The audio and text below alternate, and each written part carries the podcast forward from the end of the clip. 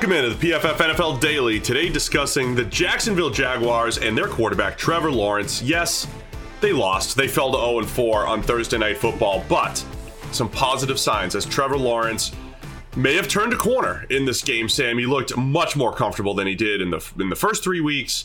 Uh, showed off the big time throws that you know he's always had, always had in his arsenal. Has been showing this entire season, but certainly the most encouraging game uh, of Trevor Lawrence's young career, and I think uh, a positive for the Jaguars moving forward. Yeah, huge positive. This was a lot closer to the Trevor Lawrence I think that everybody expected to see this season, and by that I mean like it still wasn't perfect. He was still late on a couple of throws, particularly early in the game.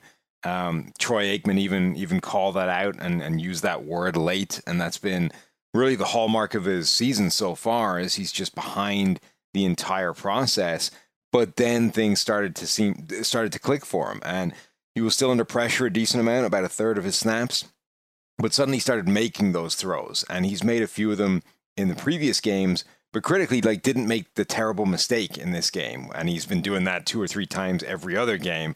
So that has to be a massive step forward. Obviously, he also did some work on the ground as well, took off, and really the most impressive part about his game early was the the work he was doing with his legs.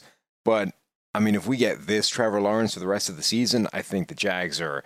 I mean, they're happy. They're really happy. Yeah, he looked shifty on the ground. A couple, you know, when he when he was at Clemson, he would he would keep the ball quite often uh, on the zone read, and he's got pretty decent straight line speed. So, uh, like almost every quarterback entering the NFL these days, there's at least some run game element to Trevor Lawrence's game, but the agility was was pretty good. Got into the end zone with a really nice run and, and picked up a, a, key third down as well.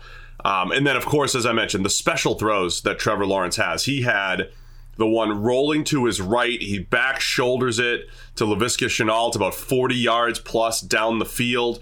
Uh, and that connection with Laviska Shenault was really on in this game. That was his go-to guy. And now with DJ Chark injured, got uh, got carted off. That's going to be a key one and then the other throw to Jamal Agnew, special teams star. Um, but again, this is like the throw that we've seen once a week from Lawrence. It was in between two defenders. It was to the smallest of windows, needed velocity, needed precision, and it got there. Um, quarterbacks, I think we focus too much on the special for a position where you, really have to be good 30 to 40 times a game. It's not about two throws. Um, but again, when you have those throws in your bag, like Lawrence continues to show, uh, if you clean up the rest of the stuff, you know it's it's such an asset because you can you can flip the field, Sam, as you you know as I like to say. Yeah, that pass to Agnew was spectacular. Um, yeah, look, the special throws have never been in question for Trevor Lawrence. The the big thing for him, certainly so far in the NFL, has been can you just stop doing ridiculously terrible things like throwing the ball straight to defenders or heaving it in the general direction of receivers with no real rhyme or reason to where they're going he didn't do that in this game. In fact, he actually like pulled down a couple of passes that would have been ill advised. So like this, I think you have to you have to come to the conclusion that it did demonstrate some growth. Now look, it's it's one game and we have three games of him just heaving the ball to defenders with multiple turnover worthy plays every single game. But this was a big departure from that. And if we get this version of him all the way through the season, you have to feel much, much more, much more confident about what he'll be going forward. I, I mentioned on the the main PFF NFL podcast as we previewed the Week Four action. I said, look, I think there'll be a point where the light just kind of goes on for Trevor Lawrence, and I don't want to oversimplify this. It doesn't mean he'll never have a bad game again, but is that is this that point where he just said, okay, you know, you go on the road, you look more comfortable, you avoid the disastrous mistakes. Again, it's not like he'll never play a bad game, but I think there were points in the first three weeks where he looked a little overwhelmed and out of sorts, and um, you, you just didn't see that in this particular game. So I like to think maybe the switch was flipped. And you know, we'll, this is the, like you said. I think the way you described it, it's not perfect, but it's the Trevor Lawrence we expected to see.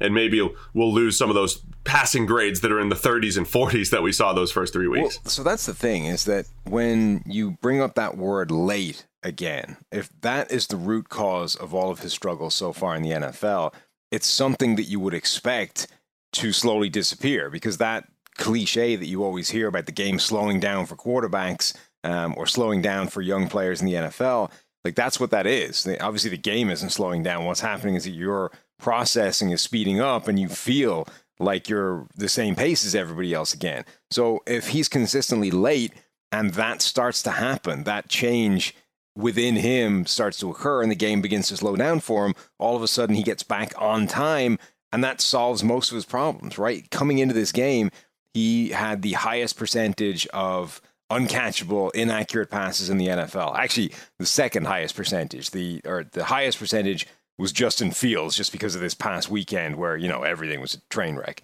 But if we move Justin Fields to the side for a moment, Lawrence is the worst in the NFL.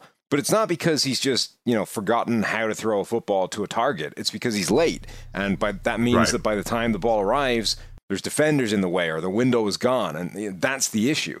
So if all of that starts to change, he starts to speed up, he starts to be throw with anticipation and be early or on time with those throws, all of a sudden the accuracy improves, the turnover worthy plays disappear.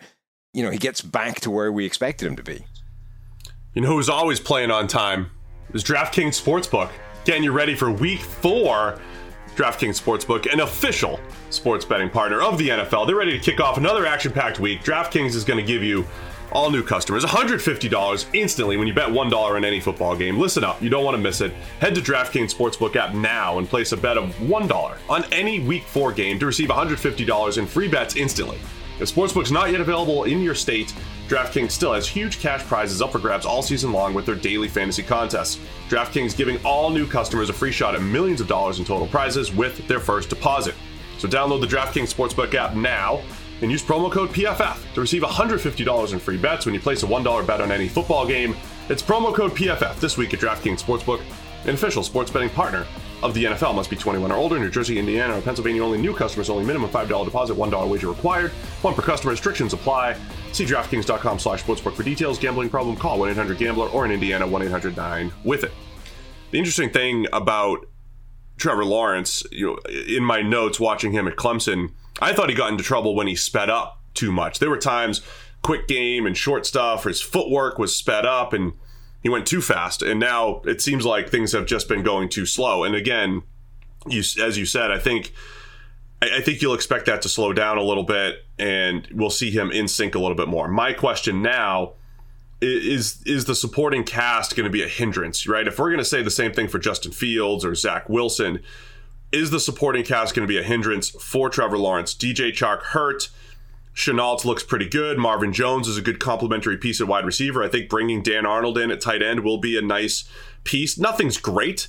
It's I think it's a decent group of playmakers, but the offensive line um, still not really in good shape. Two things that need to happen in terms of receiving help for for Trevor Lawrence. I do think Dan Arnold will be an important part of that. We saw that in this game. Like he already is like the second highest receiver in the Jags after being there in 20 minutes. Um, right. So, I like that fit. I really yeah, do. Yeah, so that'll definitely help. Like he's a viable option as a receiving tight end.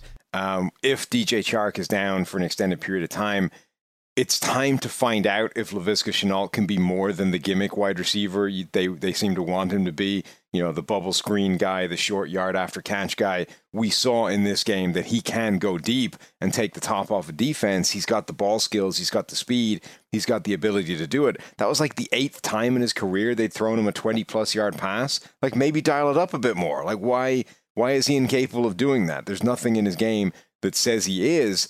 So let's find out. Let's make him your number one for the rest of the season um, and figure out if he can be that guy or if that's your next target when it comes to draft time. And then the other thing, when Travis Etienne finally gets healthy, like James Robinson is a really good running back, and taking any carries off him is a waste of everybody's time and effort. Turn Travis Etienne into that hybrid weapon you were talking about making him in the preseason. Take that off Shenault's plate turn Shenault into the number one receiver, and now you actually have a an imposing looking receiving group. And maybe at the end of all that, you do come to the conclusion that, hey, look, guys, this isn't good enough. We're going to need a number one true, legit wide receiver. But at least you know. Like now, if you continue as is, you're just setting everybody up to fail. I don't always like agreeing with you, Sam, but I, I, like where your head's at in this. I'm, I'm totally with you on Shenault. I mean, even, you know, he caught a little five yard hitch, broke a tackle, turned it into a first down on one play. He's got that type of use his yards after the catch ability, not on the trickeration, but Ah, I used that word again. Oh no, not on the trick plays, the trickery. Sorry, trickery. Uh, don't use it on those plays. Use it on the regular receiver route tree because Laviska Shenault, I think he has number two potential, but maybe he can be that true number one. So I like it. I like where your head's at with that. So Trevor Lawrence looking comfortable, looking better. Supporting cast, we'll see how it goes the rest of the year, but encouraging sign for the Jaguars, even in defeat. It's the PFF NFL Daily.